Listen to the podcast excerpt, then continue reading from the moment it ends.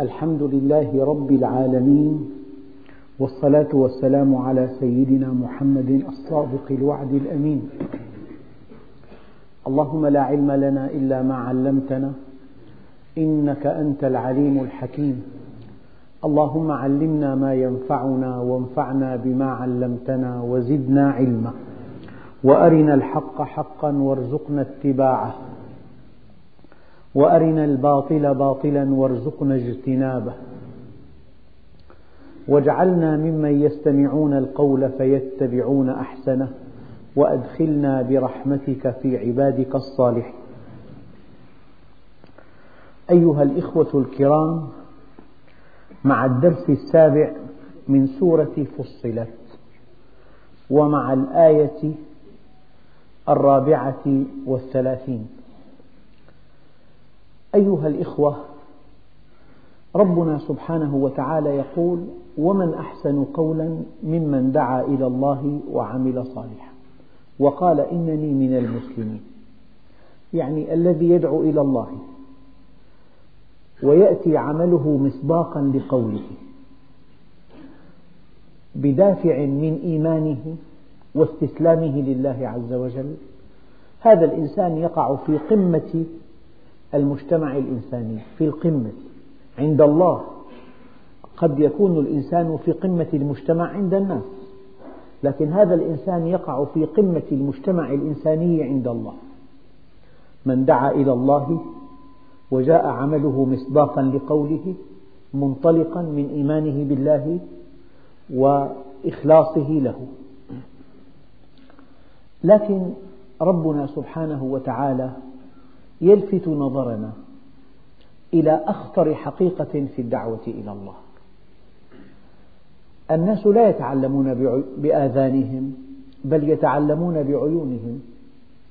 فهذه الدعوة إذا رافقتها حسنة ترقى بها إلى أعلى عليين أما هذه الدعوة نفسها بالأفكار نفسها بالمبادئ نفسها بالمعطيات نفسها بالأساليب نفسها إذا رافقتها سيئة تهوي بهذه الدعوة العظيمة إلى أسفل سافلين. فالأفكار هي هي والمبادئ هي هي والقيم هي هي والمنطلقات هي هي والأهداف هي هي والوسائل هي هي الحسنة ترفع هذه الدعوة إلى الأوج والسيئة تهوي بها إلى الحضيض. فالذي ينطق لسانه بكلمة الحق ينبغي أن يحسب حسابا ألف مرة لسلوكه لأن سلوكه إما أن يفرغ هذه الدعوة من مضمونها ويجعلها دعوة طارئة زائلة كغيرها من الدعوات وإما أن يعطي بسلوكه لهذه الدعوة الخلود. فلذلك أيها الإخوة القضية أعقد من أن الإنسان يقرأ كتاب يحفظ أحاديث يحفظ تفاسير. القضية أعقد بكثير وأخطر بكثير وأجل بكثير. قضية اتجاه. فالناس يتعاملون مع الواقع يتعاملون مع المعطيات المادية التي تتعامل بها أنت. إذا من سر نظم الله عز وجل أنه بعد أن قال ومن أحسن قولا ممن دعا إلى الله وعمل صالحا وقال إنني من المسلمين. أنه جاء بالآية التالية ولا تستوي الحسنة ولا السيئة. يعني إذا أردت أن تحطم مبدأ أدع إليه. ولكن تعامل مع نقيض دعوتك. تحرك وفق نقيض دعوتك. إذا أردت لمبدأ أن يتحطم إذا أردت لمثل أن تزول إذا أردت لهدف أن يصبح في الوحل ادع إليه. واسلك طريقا مغايرا لهذا الهدف. قل شيئا وافعل شيئا. من هنا الإمام علي كرم الله وجهه يقول قوام الدين والدنيا أربعة رجال. عالم مستعمل علمه. هذا أحد أركان الدنيا. وجاهل. لا يستنكف أن يتعلم. متواضع. يقول يا أخي علمونا. علمونا مما علمكم الله. هذه النفسية المتواضعة التي تصغي إلى الحق هذه نفسية رائعة جدا. المشكلة نحن في الكبر وفي أنصاف المتعلمين. الذين لا هم علماء فيفيدوا من علمهم ولا هم جهلاء فيتعلمون. فيتعلمون. إذا قوام الدين والدنيا أربعة رجال عالم مستعمل علمه وجاهل لا يستنكف أن يتعلم وغني لا يبخل بماله وفقير لا يبيع آخرته بدنياه.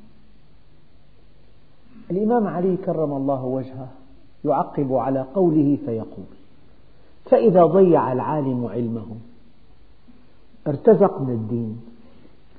سمعت أن أحد العلماء الكبار كان يقول والله لأن, أرتق لأن أرتزق بالرقص أهون علي من أن أرتزق بالدين. لو إنسان ارتزق بالرقص يقال له هذا راقص وانتهى الأمر. ليس قدوة لأحد لكن أن يرتزق بالدين أن يجعل الدين في وحل المادة أن يجعل الدين في محو المآرب الشخ... في وحل المآرب الشخصية. إذا وعالم فإذا ضيع العالم علمه استنكف الجاهل أن يتعلم. أيها الإخوة الكرام من أدق التفاسير التي مرت بي حول قوله تعالى ربنا لا تجعلنا فتنة للذين كفروا. يعني الكافر لم يبلغ الإسلام فإذا التقى بمسلم مقصر يزداد كفرا. هذا الدين أإلى هذا تدعوني؟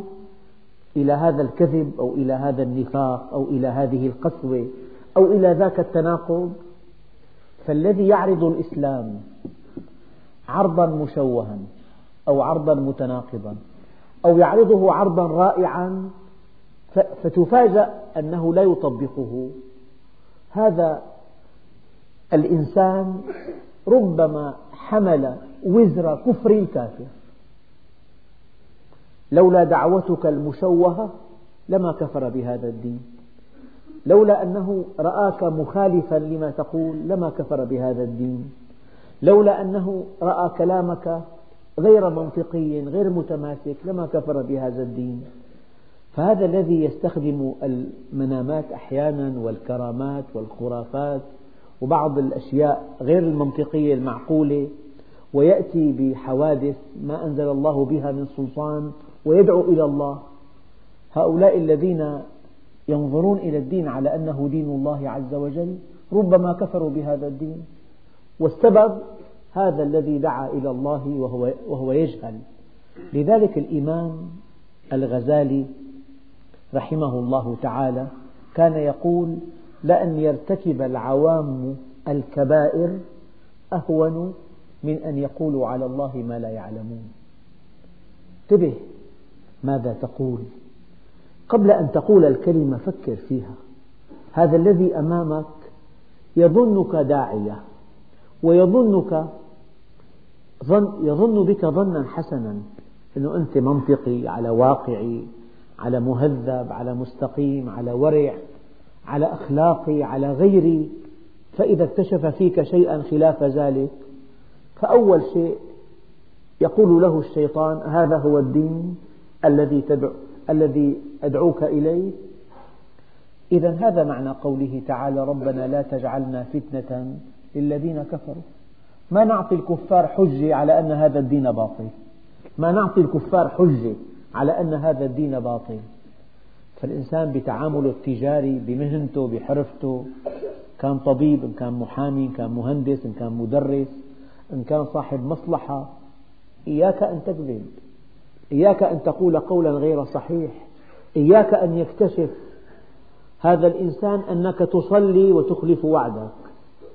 أنك تصلي ورفعت عليه السعر مستغلا جهله. أنك تصلي ولا تلتزم بأوامر الدين. فإذا ضيع العالم علمه استنكف الجاهل أن يتعلم. وإذا بخل الغني بماله باع الفقير آخرته بدنيا غيره.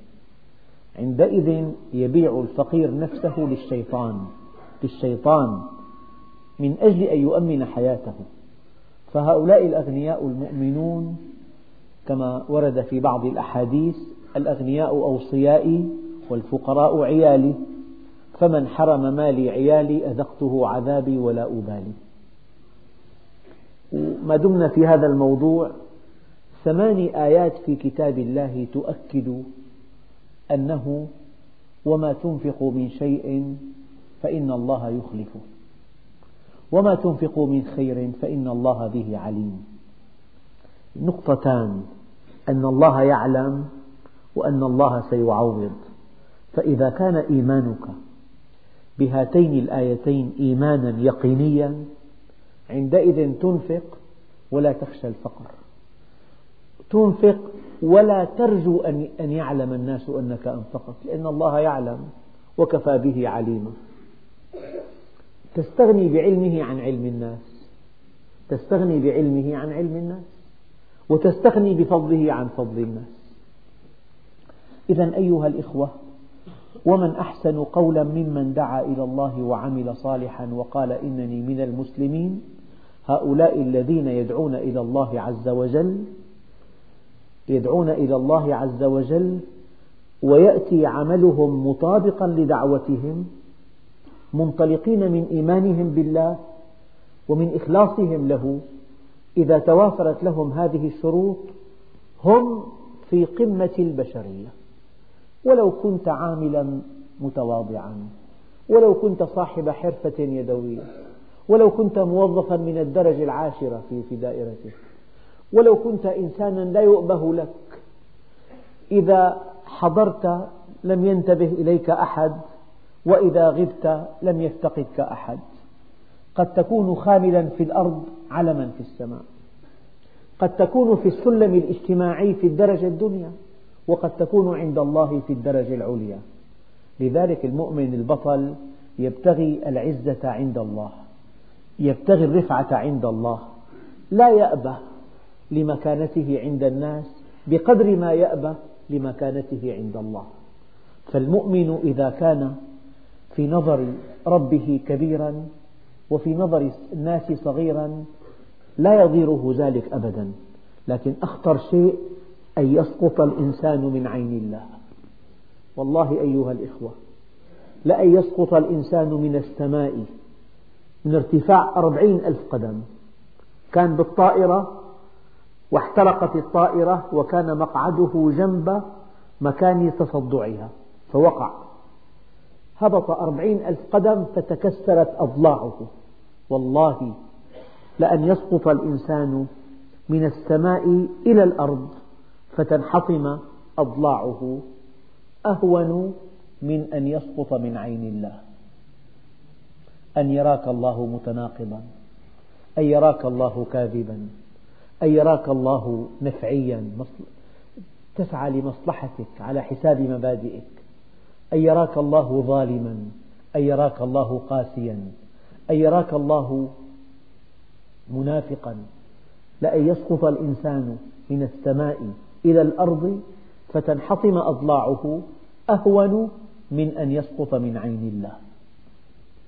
إذا الآية الأولى إذا دعوت إلى الله وكان السلوك مطابقا لدعوتك منطلقا من إيمانك وإخلاصك أنت في قمة البشرية عند الله. وقد تكون لست كذلك عند الناس. هؤلاء الناس لا يقدمون ولا يؤخرون. واعلم أن الأمة لو اجتمعت على أن ينفعوك بشيء لم ينفعوك إلا بشيء قد كتبه الله لك. ولو اجتمعت ولو اجتمعوا على أن يضروك بشيء لم يضروك إلا بشيء قد كتبه الله عليك. الآن هذه الدعوة بمبادئها بقيمها بمنهجها بتفاصيلها بنظمها بأهدافها بوسائلها هذه الدعوة الحسنة ترفعها وتجعلها دعوة خالدة والسيئة تسقطها وتجعلها دعوة عابرة. وشتان بين الدعوتين بين أن تكون دعوة خالدة وبين أن تكون دعوة عابرة.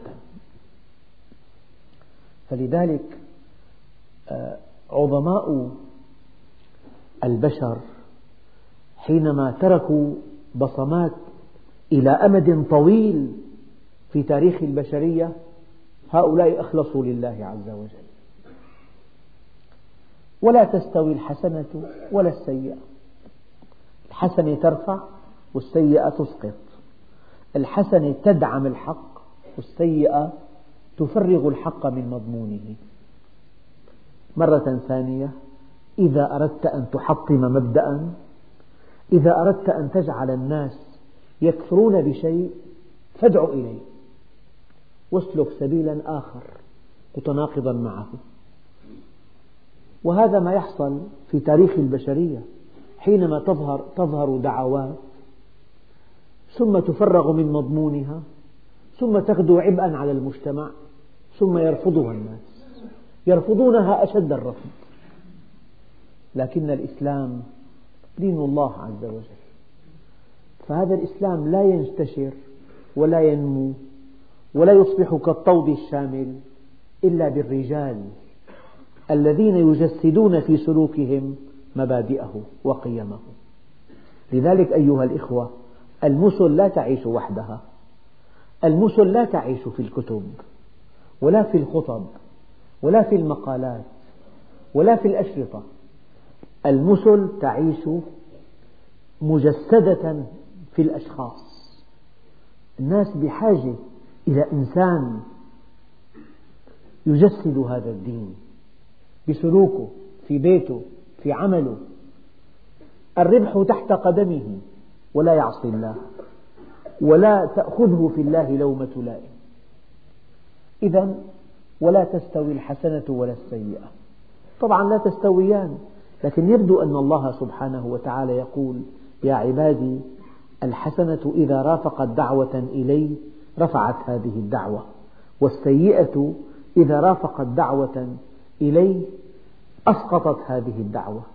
يعني مثلا لو أنت صاحب متجر عندك صانع أو عندك موظف دعوته إلى الصلاة شيء جميل. دعوة من دعوة الله عز وجل. كنت بخيلا عليه كنت قاسيا عليه. قسوتك وبخلك يسقطان دعوتك. أما إذا رآك منصفا أبا رحيما خيرا معطاء هذا الخلق الكريم يرفع دعوته إلى الصلاة. فقبل أن تلفظوا كلمة الحق انتبهوا إلى السلوك. انتبهوا إلى السلوك. أحيانا يحمل الأب أولاده على الصلاة أو على تطبيق أوامر الدين. وهو في الوقت نفسه بخيل عليهم. إذا ما ولت عينه يفجرون أشد الفجور لأن دعوته مع بخله لا تؤثر فيه. دعوته مع بخله لا تؤثر فيه. لذلك ورد في بعض الأحاديث القدسية إن هذا الدين قد ارتضيته لنفسي ولا يصلحه إلا السخاء وحسن الخلق. فأكرموه بهما ما صحبتموه. يعني إذا أنت لك مظهر ديني أو خلفية دينية أو انتماء ديني أو مظنة صلاح أو معروف بين قومك أنك تصلي ولك مسجد ولك شيخ معروف عند زملائك في الوظيفة أنه أنت إنسان صاحب دين مربع على يد علماء. انتبه لكلامك انتبه لمزحك انتبه لمجيئك لدوامك لعطائك لمنعك. لأن هذا كله مسجل عليك. وأول كلمة يقولها أعداء الدين غريب. الغريب أن أعداء الدين إذا رأوا مؤمنا مقصرا يغفلون اسمه يغفلون هويته ويقولون هذا هذا هو الإسلام؟ رأسا يعني لا يروون غلتهم إلا إذا انتقلوا من المسلم المقصر إلى الطعن بالدين إلى الطعن بالإسلام. لهذا قال عليه الصلاة والسلام يخاطب المؤمن أنت على ثغرة من ثغر الإسلام فلا يؤتين من قبلك. كل واحد مسلم واقف على الحدود على منطقة ضعيفة فإياك ثم إياك أن يصل أعداء المسلمين فينالوا من الإسلام من عندك من خلال معاملتك من خلال تقصيرك من خلال التناقض من خلال النفاق من خلال الأذى. بل إن بعض أعداء الدين وهذه نقطة مهمة جدا إن بعض أعداء الدين يقدمون خدمات رائعة وفي وقت سريع قياسي للمسلمين. ليثبتوا أننا على حق وأنتم على باطل. يعني حدثني مرة أخ كان في كانت زوجته في وضع يعني في مسيس الحاجة إلى طبيب يأتي إلى البيت في ساعة متأخرة. قال لي اتصلت بأول واحد والثاني والثالث حوالي عشر أطباء. يعني بعضهم اعتذر بعضهم لم يلبي بعضهم لم يستجب على الهاتف. فقالت له القابلة أتوافق على طبيب غير مسلم؟ قال لا مضطر. فلما اتصلوا به يعني قال أنا تجدوني في الساعة الفلانية بالدقيقة في المستشفى. فلما وصلوا رأوه موجودا في الوقت المناسب. لما غير المسلم بيلبيك تكون صادق معك. هي القضية تعمل زلزلة. أن هذا المسلم هكذا يفعل وهذا غير المسلم هكذا يفعل. فإذا أردت أن تدعم دينك فكن مستقيما. إذا أردت أن تؤكد للناس أن هذا الدين حق كن صادقا. إذا أردت أن تؤكد للناس أن هذا الدين من عند الله دين صاف إياك أن تكذب إياك أن تغش. إياك أن تخون إياك أن تنافق إياك أن تتناقض إياك أن تقسو إياك أن تزور الحقائق. فلذلك ولا تستوي الحسنة ولا السيئة. حسنة ترفع المبدأ. ما قولكم أن بعض الناس يؤمنون بالمبادئ الهدامة إذا رافقتها خدمات طيبة؟ تتعامل مع الخط العريض في المجتمع مع العوام مع الدهماء. هؤلاء يتعاملون مع الواقع لا مع الفكر فلو جاء إنسان ضال مضل يدعو لمبدأ هدام ينكر وجود الله وقدم لك الخدمات وأنكر ذاته أمامك وأعانك ماذا يحدث لك؟ يحدث لك اختلال توازن تقول طيب أيهما على حق؟ هذا الذي يدعو إلى ضلالة بهذه الأخلاق وهذا التفاني وهذا الذي يدعو إلى الحق بهذا التقصير وهذا الكذب. فالقضية خطيرة جدا. أخطر ما في الدعوة إلى الله الحسنة والسيئة. ولا تستوي الحسنة ولا السيئة. الحسنة ترفع وتدعم وترسخ وتقوي والسيئة تسقط وتجعل الدعوة إلى الله في الوحي. تجعلها دعوة عابرة لا قيمة لها. فهذا الدين لا يعيش إلا بالنصر ولا ينمو إلا بالنصر والتطبيقات. الآن ادفع بالتي هي أحسن. فإذا الذي بينك وبينه عداوة كأنه ولي حميم. قبل أن نشرح هذه الآية لا بد من وقفة قصيرة نتحدث فيها عن سلوك الإنسان. الحقيقة أيها الإخوة سلوك الإنسان تجسيد لعقيدته وتجسيد لمدى اتصاله بالله أو انقطاعه عنه. المؤمن يتعامل مع الله وغير المؤمن يتعامل مع الأشخاص. فإذا تعامل الإنسان مع الأشخاص الذي ينفعه ينفعه والذي يضره يضره. معاملة بالمثل.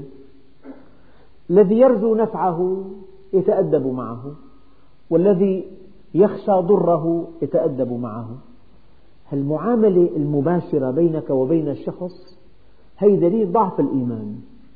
يعني التعامل في غيبة الدين بين شخصين. هذان الشخصان قد يكونان في قوة واحدة أو قد يكون أحدهما قويا والثاني ضعيفا فالقوي يأكل الضعيف.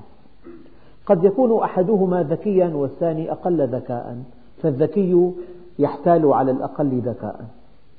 قد يكون أحدهما طريق اللسان واضح الحجة والبيان والثاني عييا فطريق اللسان يستحوذ على العي العي إذا لو ابتعدنا عن الدين وصار تعامل مثل أوضح مثل أنت بائع وجاء طفل صغير يريد شراء حاجة لا يملك لا الخبرة ولا المعلومات يمكن أن تعطيه أسوأ سلعة بأغلى سعر للطفل. أنت أقوى منه وأعقل منه وتملك خبرة أكثر منه هو ضعيف وأنت قوي. لكن لو كان هناك إيمان بالله عز وجل مهما كنت قويا ومهما كان الطرف الآخر ضعيفا إنك تتعامل معه من خلال ربك عز وجل. تشعر أن الله وكيله وأن الله سيسألك عنه وسيحاسبك. أحد إخواننا الكرام يعني ذكر لي قصة هي أنا أقولها كثيرا بس لوضوحها. يعني عنده محل لف محركات. قال لي قبل أن أعرف الله يأتيني محرك يحتاج إلى لف قال لي أجرته خمسة آلاف. يقبل صاحب المحرك هذا الرقم ويأخذ وصل وينطلق إلى حال سبيله. أفتح المحرك أرى فيه شريطا مقطوعا من الظاهر. لا يكلفني إلا دقيقة في وصله بالكاوي. وأعيد المحرك إلى ما كان عليه وحينما يأتي بعد سبعة أيام أوهم صاحب المحرك أنني لففته وأشغله أمامه وأتقاضى الخمسة آلاف ليرة. طبعا صاحب هذا المحرك لا يعلم ما في داخله. الذي يعلمه أنه توقف عن الحركة إذا احترق. وصاحب المحل يعلم دقائق الأمور. هذا يعلم وذاك لا يعلم. والاتفاق واضح خمسة آلاف. ثم قال هذا الأخ الكريم قال لي بعد أن عرفت الله عز وجل جاءتني عدة محركات على هذه الشاكلة.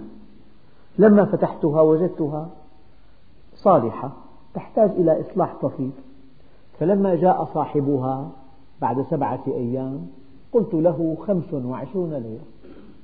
صعق. المحرك سليم. أردت من هذه القصة أن أؤكد لكم من دون إيمان بالله القوي يأكل الضعيف الذكي يأكل غير الذكي. صاحب الخبرة يستحوذ على قليل الخبرة. أنت ما بتعرف. بأنواع الزيت أربع أخماس نباتي وخمس بلدي. ما بتعرف أنت. يقسم لك أيام مغلظة. أيمان مغلظة. فلو ألغينا الإيمان في حياتنا الحياة لا تعاش. إنه فيها قوي وفيها ضعيف. القوي يأكل الضعيف. الذكي يستحوذ على غير الذكي. صاحب الخبرة يسيطر على ضعيف الخبرة. المنتج يأكل المستهلك. أبدا. حياة من دون إيمان حياة غابة حياة ذئاب. حياة حياة وحوش. والله أحيانا أستمع إلى بعض القصص التي تجري في مجتمعنا. من نوع الاستغلال من نوع الظلم أحيانا. أيام في مهن راقية جدا وهالمريض يعني واثق من الطبيب ومنحه كل ثقته. قد لا يكون هذا الطبيب في مستوى هذه الثقة. فيشير عليه بعملية لا جدوى منها. وليس المريض بحاجة إليها. حينما أستمع والله إلى مثل هذه القصص من أشخاص لهم مهن عالية أو مهن أخرى كالتجارة والصناعة حينما أستمع لهذه القصص وأقول هذا مجتمع وحوش والله أخجل من الوحوش لأنهم يأكلون حاجتهم وانتهى الأمر. حينما يجوع الوحش يأكل حاجته. لكن هذا الإنسان حينما يغيب يغيب عنه الإيمان وحينما يغفل يريد أن يوقع الأذى بأكبر عدد ممكن من الناس من أجل مصلحة صغيرة لا تقدم ولا تؤخر. إذا الآن التعامل مع الناس إما أنه تعامل في ظل الإيمان أو في غيبة الإيمان. في غيبة الإيمان تعامل وحوش. القانون قانون الغاب الأقوى يأكل الأضعف الأذكى يضحك على الأغبى دائما. لكن إذا ساد الإيمان في المجتمع صار التعامل من خلال الله عز وجل من خلال الله. فقصاب يأتيه طفل صغير ليشتري من عنده يراقب الله عز وجل هل أعطيته حقه؟ فإذا الذي بينك وبينه عداوة كأنه ولي حميم. معنى ادفع. ادفع شيئا جاءك. يعني جاءتك سيئة وكأنها قذيفة. المؤمن مأمور أن يدفعها بالتي هي أحسن. أما أحسن اسم تفضيل. يعني إذا في مئة أسلوب لرد هذه السيئة عليك أن تختار أحسن هذه الأساليب. إذا في مئة أسلوب إذا في ألف أسلوب حسن لرد هذه الإساءة عليك أن تختار أحسنها. لذلك هذه الآية تنفي الانتقام. المنتقم هبط إلى مستوى خصمه. هبط إلى مستواه ما دام قد رد عليه الإساءة بإساءة مثلها هبط إلى مستواه القرآن الكريم يؤدب النبي عليه الصلاة والسلام وأصحابه الكرام أعلى تأديب. ونحن بالتبعية. يعني كل ما أساء لك مسيء ينبغي أن ترد على إساءته بإساءة مثلها. ليس هذا هو الإيمان. ينبغي أن تعفو عنه. ينبغي أن تترفع عن الإساءة إليه. ينبغي ألا ترد هذه الإساءة بإساءة مثلها. ينبغي أن تكون أرقى من ذلك. ادفع بالتي هي أحسن. فإذا الذي بينك وبينه عداوة كأنه ولي حميم. حقيقة هذا كلام قد يقول عنه بعض الناس كلام خيالي أو كلام مثالي. هو والله خيالي وواقعي في وقت واحد. إذا كنت تعرف الله عز وجل والله واقعي. إذا عرفت الله وعرفت ما عنده من إكرام وعرفت جنته وناره وعرفت أن هذه الدنيا زائلة وأنها ماضية وأن الأعمال الصالحة هي هي التي تبقى عند الله عز وجل. لذلك تضع نفسك تحت قدمك وتقول سأرد لهذا لهذا المسيء إساءته بإحسان كبير. فلذلك تجد في المجتمع الذي يعفو والذي يترفع عن أن ينتقم والذي يرد على الإساءة بالإحسان قد تجده عظيما جدا في نظر الناس. وربما انقلب العدو إلى صديق. هذا عمير بن وهب قصته معروفة. انطلق من مكة المكرمة إلى المدينة ليقتل النبي عليه الصلاة والسلام ليقتله واتفق مع صفوان بن أمية قال لصفوان والله لولا ديون ركبتني وأطفال صغار أخشى عليهم العنت لذهبت وقتلت محمدا ولأرحتكم منه. فانتهزها صفوان عدو الله فرصة وقال له أما ديونك فهي علي بلغت ما بلغت. وأما أولادك فهم أولادي ما امتد بهم العمر. اذهب لما أردت وأنا معك. سقى سيفه سما وهيأ راحلته وانطلق إلى المدينة ليقتل النبي عليه الصلاة والسلام غدرا. وحجته أن ابنه أسير عند النبي ذهب ليأخذه. رآه سيدنا عمر رضي الله عنه. قال هذا عدو الله عمير جاء يريد شرا. قيده بحمالة سيفه وساقه إلى النبي. النبي عليه الصلاة والسلام قال يا عمير قال يا عمر أطلق سراحه. فك قيده فك قيده. قال يا عمر ابتعد عنه ابتعد عنه قال يا عمير أدن مني دنا منه. قال يا عمير ما الذي حملك؟ ما الذي جاء بك إلينا؟ قال جئت أفدي ابني. قال وهذا السيف الذي على عاتقك لما جئت به؟ قال قاتلها الله من سيوف وهل نفعتنا يوم بدر؟ قال ألم تقل لصفوان لولا ديون ركبتني وأطفال صغار أخشى عليهم العنت لذهبت وقتلت محمدا ولا أرحتكم منه؟ فوقف عمير وقال أشهد أنك رسول الله لأن هذا الذي جرى بيني وبين صفوان لا يعلمه أحد إلا الله وأنت رسوله وأسلم من توه. يقول سيدنا عمر دخل عمير على النبي صلى الله عليه وسلم والخنزير أحب إلي منه وخرج من عنده وهو أحب إلي من بعض أولادي. أنت ممكن تجعل عدوك صديق. النبي عليه الصلاة والسلام بشيء رائع جدا. أعداؤه الألداء. أحدهم وقع أسيرا. جاء قتل من أصحابه عددا كبيرا. ثم وقع أسيرا اسمه ثمامة ابن آسان. مر به النبي وهو مقيد في سارية المسجد. قال ما وراءك يا ثمامة؟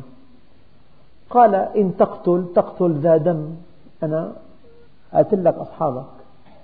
وإن تعفو تعفو عن شاكر وإن تريد المال فخذ منه ما تشاء. تركه يوما آخر. ومر به في اليوم التالي. قال ما وراءك يا ثمامة؟ قال إن تقتل تقتل ذا دم وإن تعفو تعفو عن شاكر وإن تريد المال, وإن تريد المال فخذ منه ما تشاء. تركه لليوم الثالث. قال أطلقوا سراحه. دعاه إلى الإسلام فأبى. خرج من مسجد النبي وعاد بعد حين وأمام أصحابه جميعا. قال أشهد أنه لا إله إلا الله وأنك رسول الله. قال يا ثمامة لم لم تسلم حينما دعوناك؟ يعني هو أراد أن لا يكون إسلامه تحت ضغط إطلاق السراح. على كل وقف وقال يا محمد والله ما كان على وجه الأرض وجه أبغض إلي منك والآن ما على وجه الأرض وجه أحب إلي منك. وما كان, وما كان في الأرض دين أبغض إلي من دينك. والآن ما في الأرض دين أحب إلي من دينك. وما كان في الأرض بلد أبغض إلي من بلدك. والآن ما من بلد أحب إلي إلا بلدك. هكذا فعل النبي بأعدائه. ادفع بالتي هي أحسن. يعني ممكن أنت يكون لك أعداء كثر لكن لازم كل عدو تنتقم منه. اعفو عن هذا وسامح هذا وأحسن إلى هذا. في واحد نال من النبي أشد النيل فقال النبي عليه الصلاة والسلام من يقطع لسانه؟ أصحاب النبي تفاوتوا في فهم هذا الأمر. بعضهم فهم أن يقطع لسانه بالموس أو السكين أو المقص. وبعضهم قطع لسانه بالإحسان إليه. قطع لسانه بالإحسان إليه. وأنت بإمكانك أن تقطع ألسنة أعدائك. بماذا؟ بالإحسان إليهم. يعني انطلق انطلاق أنه أنت لازم تكافئ المسيء بالإحسان. ادفع بالتي هي أحسن. فإذا الذي بينك وبينه عداوة كأنه ولي حميم. هل بإمكانك أن تعامل المسيء وكأنه ولي حميم؟ هل بإمكانك أن تعفو؟ هل بإمكانك أن تحسن؟ إذا أنت مؤمن ورب الكعبة. أما إذا أكل الحقد قلبك وغلى في كيانك وأردت أن تكيد له الصاع صاعين عندئذ عليك أن تجدد إيمانك وأن تبحث عن مستوى أرقى من هذا المستوى. ادفع بالتي هي أحسن فإذا الذي بينك وبينه عداوة كأنه ولي حميم.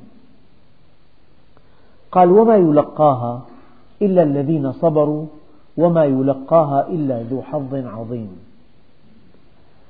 الآن في إشارة دقيقة جدا الأخلاق العالية تحتاج إلى شيئين إما إلى إرادة قوية وإما إلى كمال رفيع المستوى. فأنت بالإرادة القوية تضبط نفسك وهواك وتجعل نفسك تحت قدمك وتقف الموقف الكامل. مع أن أنت صاحب إرادة قوية صابر استفززت فلم تفعل شيئا. أو أنك على اتصال بالله شديد جدا نلت من حلمه الشيء الكثير. يعني إما أنك نلت من الله الكمال الذي حملك على هذه المعاملة الطيبة وإما أنك قهرت نفسك وصممت على الإحسان إلى من أساء من دون أن تبالي بالنتائج.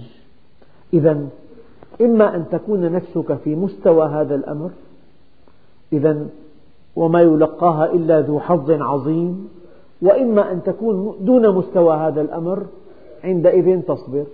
أنت بين الصبر وبين الحظ العظيم. وما يلقاها يعني أن ترد على إساءة بالإحسان يحتاج إلى شيئين إما أن تصبر وإما أن يكون حظك من الله كبيرا. إذا الإنسان الحظ هو النصيب هنا. الحظ هنا النصيب. يعني إذا كان نصيبك من خلال إقبالك على الله شديدا وكبيرا ووافرا أي أنت تتمتع بكمال كبير. هذا الكمال يحملك على العفو وعلى الإحسان وعلى الرد على الإساءة بالإحسان. وإن لم يكن في هذا المستوى الرفيع من الإقبال على الله والاشتقاق واشتقاق الكمال منه بإمكانه أن يتحلم أن يتصبر أن أن يجعل من عمله تجسيدا لإرادة صلبة. على كل كلاهما مقبول وكلاهما مثاب عليه. وما يلقاها إلا الذين صبروا وما يلقاها إلا ذو حظ عظيم. نتابع تفسير الآيات التي بدأنا بها. أيها الإخوة الآيات لها سياق. لو نزعت الآية من سياقها لها معنى مستقل. أما إذا أدرجت في السياق لها معنى متعلقا لها معنى متعلق بالسياق. فربنا عز وجل يقول وإما ينزغنك من الشيطان نزغ فاستعذ بالله. إنه هو السميع العليم. لو أن الإنسان جاءه وسواس من الشيطان كي ينتقم من هذا المسيء. لازلنا في السياق. لو أن وسواسا أتاه من الشيطان لينتقم من هذا المسيء ليقل أعوذ بالله من الشيطان الرجيم. هذا الوسواس ينقطع, ينقطع عنه فورا. هذا المعنى السياقي. يعني الإنسان لما يؤذى أو تناله إساءة بالغة من إنسان قد يغلي غيظا قد يفور كالمرجل قد يتمنى أن يمزق خصمه إربا إربا. يتمنى أن يجعله تحت الأقدام. يتمنى أن يسحقه. هي مشاعر الإنسان إذا ما عرف الله عز وجل. فالمؤمن أحيانا قد تأتيه مشاعر من هذا النوع. من الشيطان. أنه اسحقه. دمره. إنه عدوك اللدود. لا ترحمه. قال وإما ينزغنك من الشيطان نزغ فاستعذ بالله. إنه هو السميع العليم. يعني أنت إما أن تكون عونا لأخيك على الشيطان وإما أن تكون عونا للشيطان على أخيك. الأكمل أن تكون عونا له على الشيطان. فاستعذ بالله. هذه الوساوس من الشيطان في الانتقام من المسيء في سحقه في تدميره. هذه لا تلتفت إليها. هذه من الشيطان. وإذا استعذت بالله عز وجل تذهب عنك بعيدا. وإما ينزغنك من الشيطان نزغ فاستعذ بالله. إنه هو السميع العليم. سميع لقولك عليم بصدقك. سميع عليم. سميع لقولك عليم بصدقك.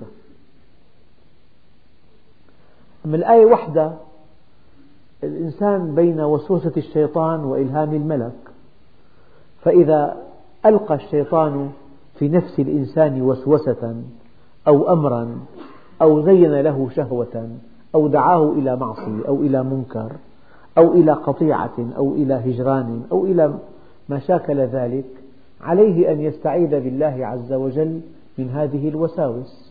يعني إما أن تكون هذه الوساوس متعلقة بالمسيء أو ما لا علاقة بالمسيء وساوس إلى المعاصي أو إلى آه، الملذات أو إلى المخالفات. على كل الشيطان لا يملك إلا أن يوسوس وهو أضعف من أن يسيطر. ولا تنسوا أبدا هذه الآية. وقال الشيطان لما قضي الأمر إن الله وعدكم وعد الحق ووعدتكم فأخلفتكم وما كان لي عليكم من سلطان إلا أن دعوتكم فاستجبتم لي. فلا تلوموني ولوموا أنفسكم. الشيطان ضعيف. إن كيد الشيطان كان ضعيفا. أنت بإمكانك أن تستعيذ بالله عز وجل فتبعد عنك الشيطان مسافات طويلة. وإما ينزغنك من الشيطان نزغ فاستعذ بالله. إنه هو السميع العليم. يا أخوان هذه الآية بتحل محل الرقى بتحل محل الدجاجلة محل السحرة محل أنه مخاوي محل أنه حنفك له السحر تبعه بس بده خروف. هي الآية بتحل محل كل الخرافات وكل أنواع الدجل والخزعبلات. وكل هؤلاء الذين يعيشون على مشكلات الناس. الشيطان لا يذهب إلا بالاستعاذة القلبية. انتبه. لكن بعضهم يقول استعذنا ما صار شيء. لا يذهب إلا بالاستعاذة القلبية. يجب أن يكون قلبك حاضرا وأن تكون خاشعا وأنت تستعيذ بالله. إن فعلت هذا انصرف الشيطان. إما لوساوس متعلقة بالمسيء بحسب سياق الآيات أو لوساوس متعلقة بالمعاصي إذا نزعنا هذه الآية من سياقها. وإما ينزغنك من الشيطان نزغ فاستعذ بالله إنه هو السميع العليم. آيات اليوم ومن أحسن قولا ممن دعا إلى الله وعمل صالحا وقال إنني من المسلمين ولا تستوي الحسنة والسيء ولا السيئة. ادفع بالتي هي أحسن فإذا الذي بينك وبينه عداوة كأنه ولي حميم وما يلقاها. وإنك لتلقى القرآن. يعني الكمال يتلقى من الله عز وجل. الكمال يتلقى. فخزائن نعم. آه، خزائن إن مكارم الأخلاق مخزونة عند الله تعالى. فإذا أحب الله عبدا منحه خلقا حسنا. يعني ألقى عليه هذا الخلق من كلمة وما يلقاها. أنت تتلقى الكمال من الله تتلقى الصبر من الله تتلقى الحلم من الله تتلقى الرحمة من الله تتلقى العدالة من الله تتلقى الإنصاف من الله تتلقى حب الخير للناس من الله. وبيتلقى الإنسان من الشيطان كل أنواع الإساءات والشهوات والانحرافات والضلالات. فلذلك كلمة وما يلقاها من الله هذه المكارم إلا الذين صبروا وما يلقاها إلا ذو حظ عظيم.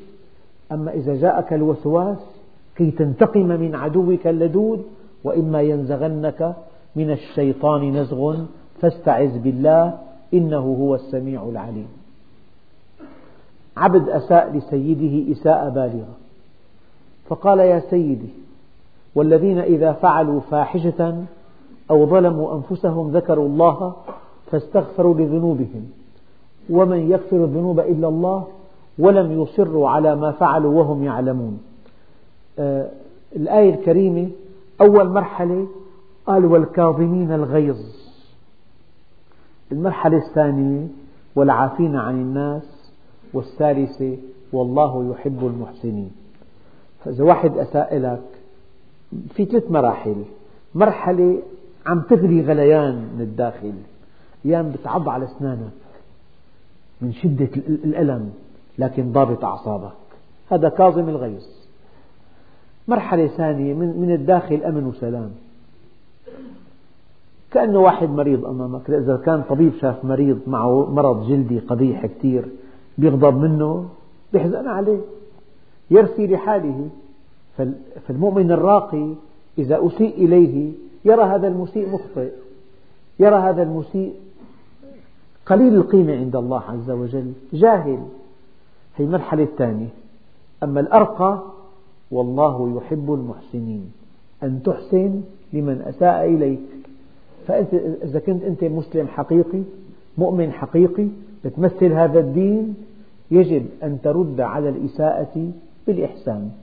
إلا في حالات نادرة إذا كان واحد طائش مثلا وأساء إساءة بالغة فإذا قابلته بإساءة توقفه عند حده. إذا اقتضت الحكمة ذلك الأولى أن توقفه عند حده. أما إذا في ما في إصرار منه ما في طيش بس حصل نسيان أو تقصير الأولى أن تعفو عنه. والحمد لله رب العالمين.